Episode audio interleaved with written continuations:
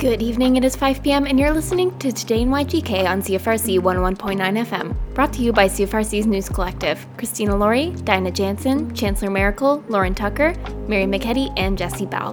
I'm Christina Laurie and here are your local news headlines. Kingston left with worse air quality in Ontario from Quebec wildfire smoke. Kingstonians woke up Tuesday, June 6th to find the city shrouded in a blanket of smoke as a result of the wildfires in Quebec and northeastern Ontario.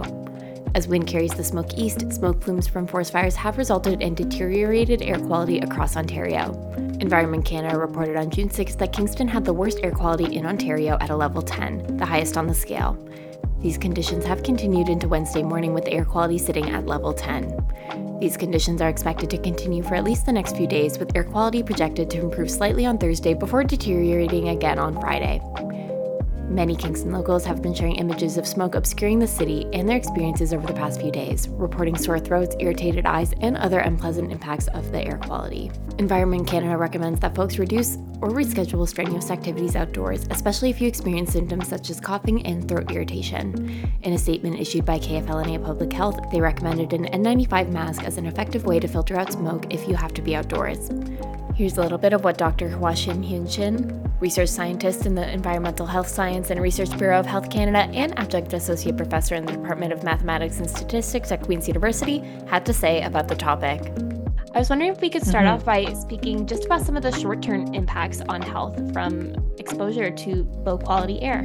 Yeah, we can think about short-term exposure and long-term exposure. But if it is related to forest fire, like the smoke these days, then it is short-term exposure. So short-term is like a daily or hourly peak. But long-term exposure is overall exposure as background. So even though there was some specific extreme events or episodes, but for long-term exposure, we are not considering daily, hourly, peak. So the effect from short-term exposure is related to acute mortality or acute hospitalizations. However, long-term exposure would be related to chronic disease, chronic hospitalizations. So there is some difference between short-term and long-term. For longer-term impact, you were saying there it's a more extended period of time being exposed, of course. Should events like this continue to happen throughout the summer, or if folks find themselves outside for an extended period of time, when should they start worrying about long-term impacts? Long-term, usually for long-term effect, we use annual exposure, but there are some different time window as well. My suggestion to avoid long-term exposure is listen to the AQHI, that is Air Quality Health Index, and Kingston has it for every hour, real-time, forecasting. So if it is high, then please avoid going out, definitely. And if you are seniors or pregnant or young children, then definitely, avoid going out whenever there is a high risk. So you don't need to know, what's the real concentrations, but if you know the index, it is from 0 to 10, and the highest AQHI is 11, or we just call it 10 plus. Then if it is higher than 8 or 7, then I would avoid or cancel any outdoor activity or meeting outside, just for myself and for my family or relatives and friends. Thank you for that information and for those tips for folks to stay safe and healthy. Do you have any other tips for folks in Kingston and all over Ontario who are currently experiencing a deterioration in air quality? Yeah, it's sad to see that. Definitely keep watching the AQHI, like not every hour, but maybe in the morning, in the middle of the day, and in the evening. When you plan to walk out for a short time period, you have to check the AQHI before you go out. Then that would be, really protect yourself. For more information about air quality and recommendations to protect your health, you can visit the Government of Canada website. South Frontenac invites applications for 2023 Lake Ecosystem Grants. South Frontenac Township is inviting lake associations and other not-for-profit community groups looking to make positive changes in the health of lakes to apply for a Lake Ecosystem Grant.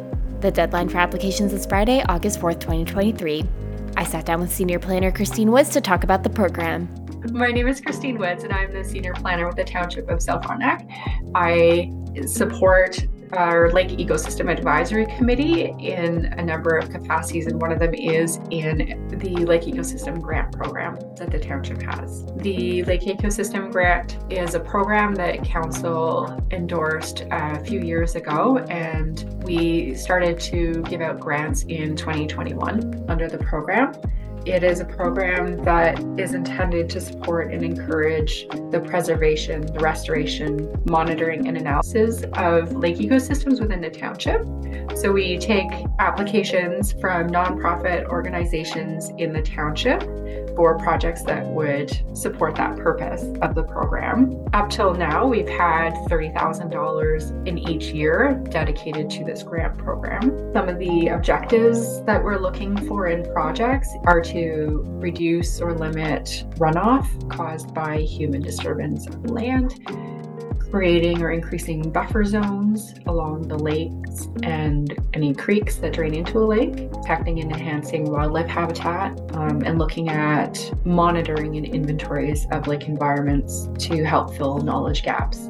Christine also provided some examples of past projects. So we've had several projects over the last 2 years that we have funded through the Lake Ecosystem Grant Program, and they come from a very diverse group of organizations and a lot of different projects. So some of the ones that we have been funded through the program include helping to fund the salary of an intern over the summer to do a lake stewardship plan for Dog and Cranberry Lake Association. They're also participating in the Love Your Lake program that's offered by Watersheds Canada. So some of the funding that was provided to the Lake Association was to help to analyze the work that had been done and prepare a report. And that report would be then used to actually take action on properties on the lake. And it could include education of landowners and also helping to do shoreline plantings. Another one that's actually been very active in the media is the Wolf Lake Association, which is towards Westport. They received funding from the township to have a lead buyback program. So they're created vouchers, and they're working with local businesses so people can bring in their lead fishing tackle and get a voucher to get new non-lead or lead-free tackle. And then they have a big education component. So they are participating in a lot of festivals and events in the area to promote their project. Queen's University has a research station on Lake Opinicon in the township, or just outside of the township. And then Queen's, of course, is just south of the township. So there's a lot of researchers that do work in our area. And we are providing funding to some of their research projects that have a direct impact on our lakes and on our communities. So one of the projects is a turtle nest protection and relocation program. So it involves actually building nest protection devices, teaching people how to build them. And then there's also a component about when they find and protect the nest, to move the nest to a safe location. So if the nests were in the middle of a driveway or a gravel road, then the eggs would be moved to a safer location where they have a greater chance of survival. Once again, that was Christine Woods, Senior Planner on the Lake Ecosystem Grant Program. The deadline for applications is Friday, August 4th, and interested groups can apply at southfrontenac.net/grants. That's all for your headlines this week, and next up is Lauren Tucker with your Arts Desk.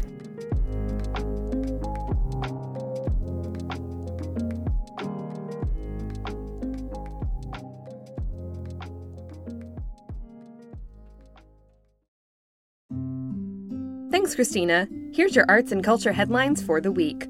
The Festival of Live Digital Art starts tonight and runs in Kingston until Saturday, the 10th. The focus of this year's festival is artists with disabilities and the importance of inclusivity, and it features dance performances, film screenings, performance art, and a free family silent disco event on June 10, 2023, with live ASL interpretation. Tickets for other single events are pay what you wish, starting at $10 to $20, and full festival passes are $100. Tickets and passes, as well as a full events calendar and more information on accessibility and accommodations, are available at folda.ca.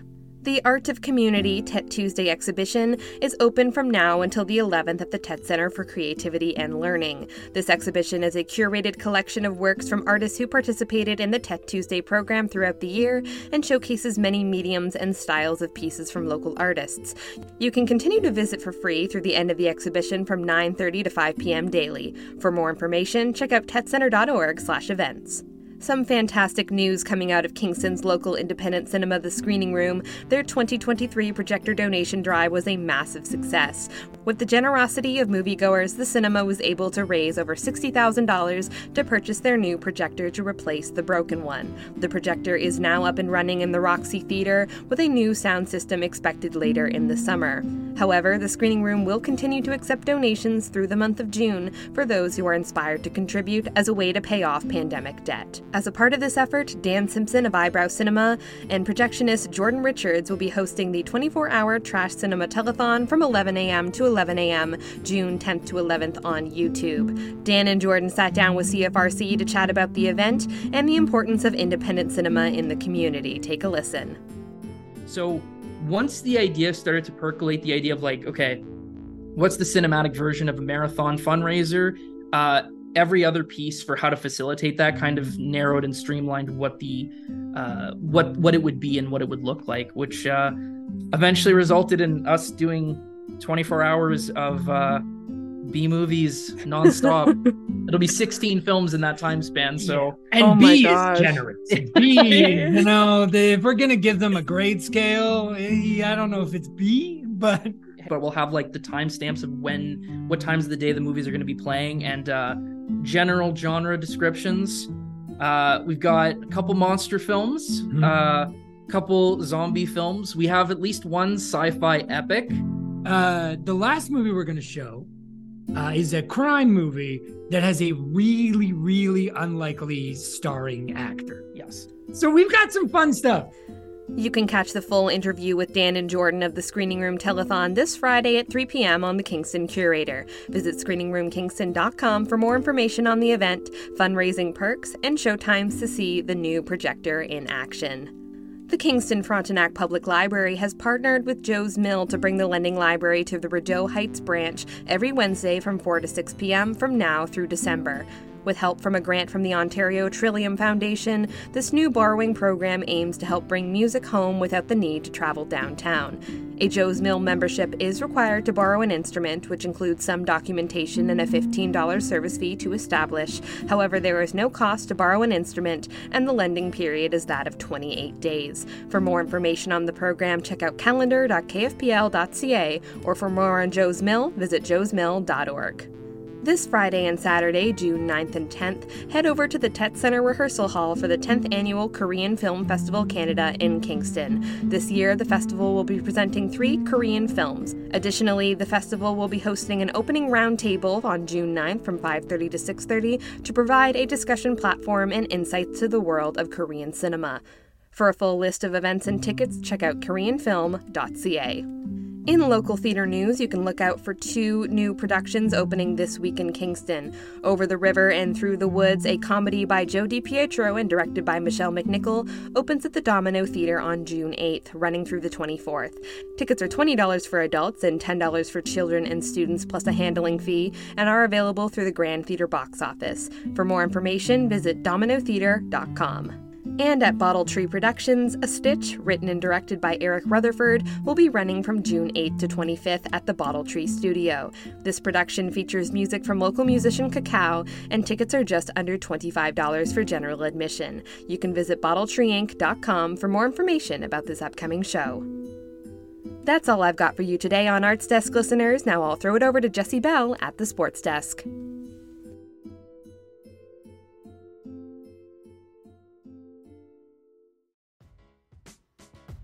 Good afternoon, everyone. My name is Jesse Bell from the CFRC Sports Desk, and this is your sports report for Wednesday, June 7th, 2023.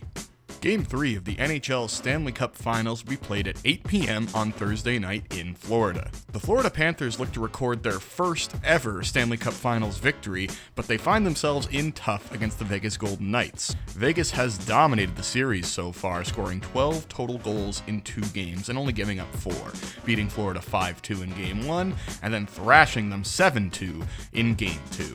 Moving on to the NBA, we see a much more even series between the Miami Heat and the Denver Nuggets. Game 3 of that series is also set to tip off on Thursday night at 8 p.m. In local sports news, the Kingston Police serve as the sponsors for the 2023 Special Olympics Ontario School Championships. The City of Kingston is playing host over 1,000 Ontario Secondary School Student Special Olympians. The Special Olympians will be competing in a number of events, including track and field, bocce ball, floor hockey, soccer, and so much more. These events will kick off today, Wednesday, June 7th, and culminate on Friday, June 9th. This event was originally scheduled for June of 2020, but was delayed due to the COVID-19 pandemic. We here at CFRC want to extend our warmest wishes for all these athletes. We hope they stay safe and have a great deal of fun during this 2-day competition. Given the current air conditions here in the city of Kingston, I just offer a quick warning to anybody participating in outdoor sports. Please do try to limit the amount of time you spend outside and try to avoid any strenuous activity. Stay safe, be well, and we'll be with you again on Monday for your next sports report. This is Jesse Bell from the CFRC Sports Desk, signing off.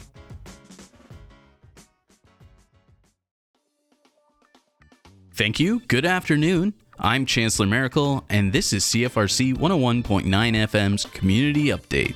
Roots and Wings is a grassroots community group aimed at Black, Indigenous, girls, trans, two-spirit, and gender nonconforming youth of color aged between 8 and 14. Youth have the opportunity to make friends and build community through fun, engaging programming centered around social justice topics. Follow Roots and Wings on Instagram and Facebook for more information. Queer and trans co-working, as well as office hours with Oberg, Kingston. Snacks, tea, radical coloring books, previews of their forthcoming People's History Project coloring book, and stickers will be offered by AKA Autonomous Social Center on Queen Street. Regular office hours are held Tuesdays and Thursdays from 1 to 5 p.m., and queer and trans co-working will be held Wednesdays from 1 to 5 p.m. Care Not Cops, also known as No Cops on Campus, is hosting a strategy meeting at AKA Autonomous Social Center on Queen Street June 7th. The meeting will be from 5:30 to 7 p.m. to work on writing their mandate as well as planning future events. The meeting is open to Queens and non-Queens community members.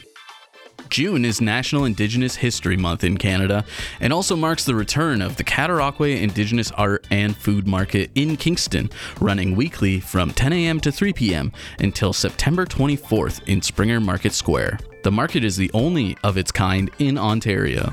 Cataraqui Indigenous Art and Food Market includes 14 Indigenous artisan and food vendors, primarily from the southeastern Ontario region.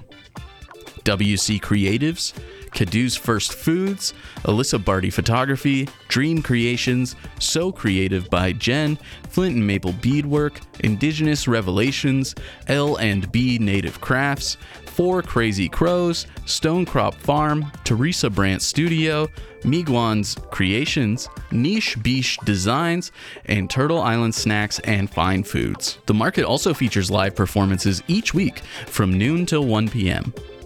The Cataraqui Indigenous Art and Food Market is coordinated by the Riel Cultural Consulting with support from Tourism Kingston and the City of Kingston. The program is funded in part by the City of Kingston in support of the creative industry strategy that positions Kingston as a destination of choice for creative industry producers and consumers.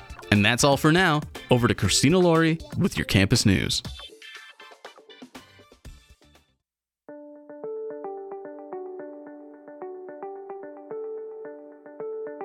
This is Christina Laurie coming in with your campus news for this week. St. Lawrence College marks 10 years of graduates from the Community Integration through Cooperative Education program.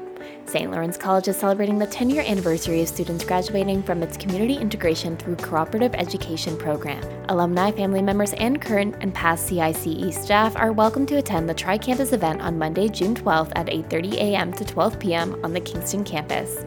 The Community Integration through Cooperative Education program is a 2-year certificate program designed for adults with developmental disabilities, intellectual disabilities, acquired brain injuries, or other significant learning challenges who wish to further their education/vocational training in a community college setting. This program is a stellar example of how SLC and our dedicated team of faculty and staff make a true difference for our students and their families, said SLC President and CEO Glenn Fulbrett. The celebration for former students, CICE staff, parents/supports, and community partners will be a fun time to mingle and catch up. The day also includes a panel discussion with CICE students who will share their experiences in the program, and keynote address from DJ Cunningham, co-founder and CEO of LearnStyle, developers of software and special education training programs. DJ's passion and expertise grows out of a deep personal understanding of learning disabilities, as he and his brother have significant learning disabilities. His talk will focus on how he overcame many obstacles and stigma while growing up. You can head to stlawrencecollege.ca for more information and to register for this event. For Queen's summer students, there is one deadline coming up that they need to look out for. On June 17th, summer term classes end for the May to June session. That is all for your campus news this week, and next up is Dinah with weather and traffic.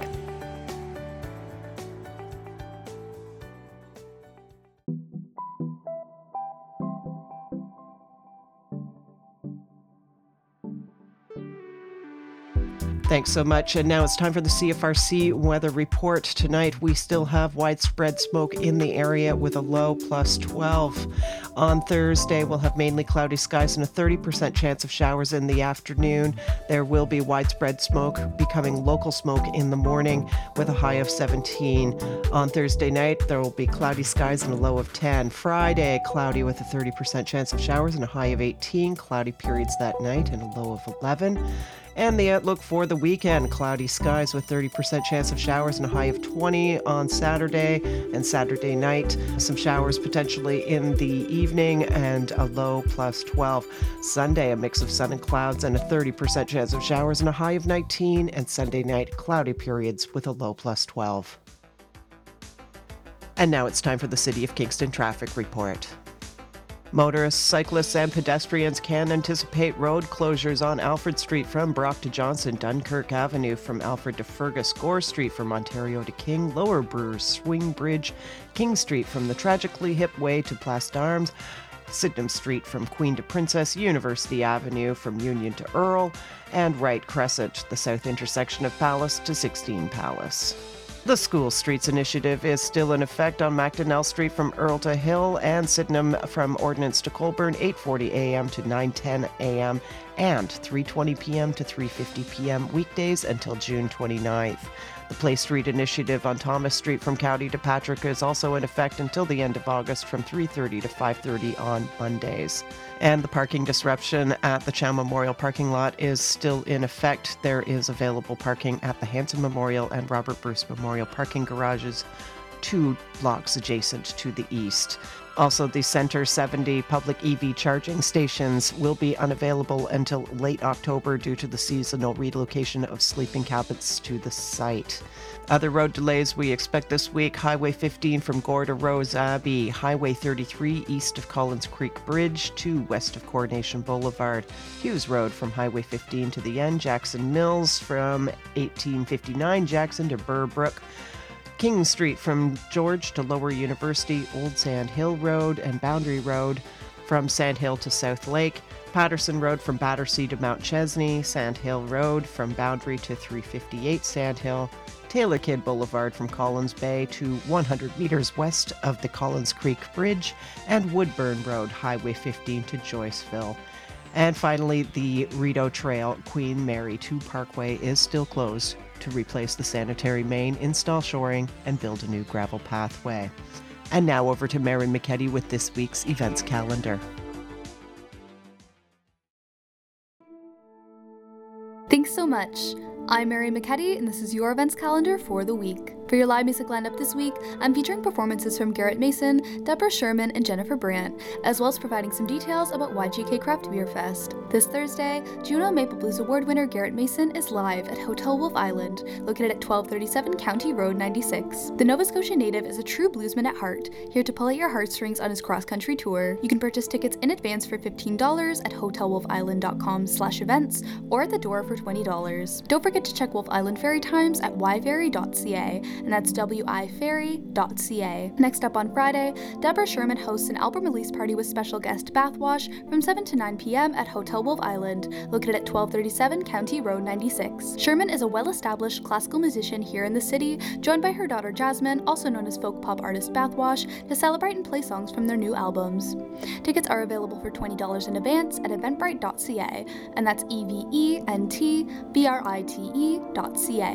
Kids under 12 get in for free. Make sure to check Wolf Island ferry times at wiferry.ca, and that's wiferry.ca, and get there early when doors open at 6:30 p.m. Coming up on Saturday, YGK Craft Beer Fest is back for the 2023 season from 12 to 8 p.m. at Fort Henry, located at 1 Fort Henry Drive. MCs Rowena Way and Tiffany Morgan lead you through a day of craft beer tasting, good food eating, and live performances from local favorites like the Codas. Ticket prices vary, so head over to forthenry.com/event for more information. Happening on Sunday, Lodgepole Arts Alliance presents singer-songwriter Jennifer Brandt live from 3 to 5 p.m. for the Indigenous Artist Showcase at Hotel Wolf Island, located at 1237 County Road 96. Brandt is someone of many talents, not just as a musician, but also as an educator, artist, and farmer. She uses her work to connect to her culture, to people, and to the places around her. You can catch her show for free, but don't forget to check Wolf Island ferry times at wiferry.ca, and that's wiferry.ca. For more information about her show, you can visit hotelwolfisland.com/events. That's all for live music lineup this week, but I've still got another event lined up for your calendar. This Saturday, Princess Street Promenade takes over the town from 10 a.m. to 5 p.m., starting at Barrie Street by Metro, all the way down to the Ontario Street waterfront. Come and join this all-ages festival for free samples, exclusive sales, live music, fun games, and for the chance to win contests and giveaways. Your friends at CFRC will also be boothing, so make sure to stop by and say hi. More information about Princess Street Promenade is available at downtownkingston.ca. Thank you for tuning into CFRC's local news programming. To revisit episodes of Today in YGK and hear more from some of our guests, be sure to head over to our podcast network at podcast.cfrc.ca.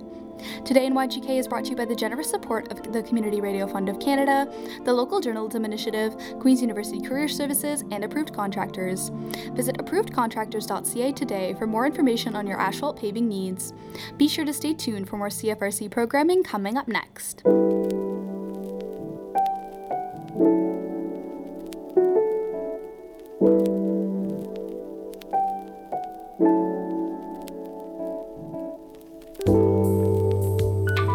This week, we invite you to check out the skeletonparkartsfest.ca website for a listing of all the events happening throughout the Skeleton Park Arts Festival weekend, with artists such as the Lemon Bucket Orchestra, Alex Cuba, Kyoko Ogoda, Arika, Bangers Brass, Jessica Rivera Belsham, Princess Towers, and so many more. You can even sign up for their Friends of Skeleton Park newsletter. This year, Skeleton Park Arts Festival is running from June 21st to June 25th.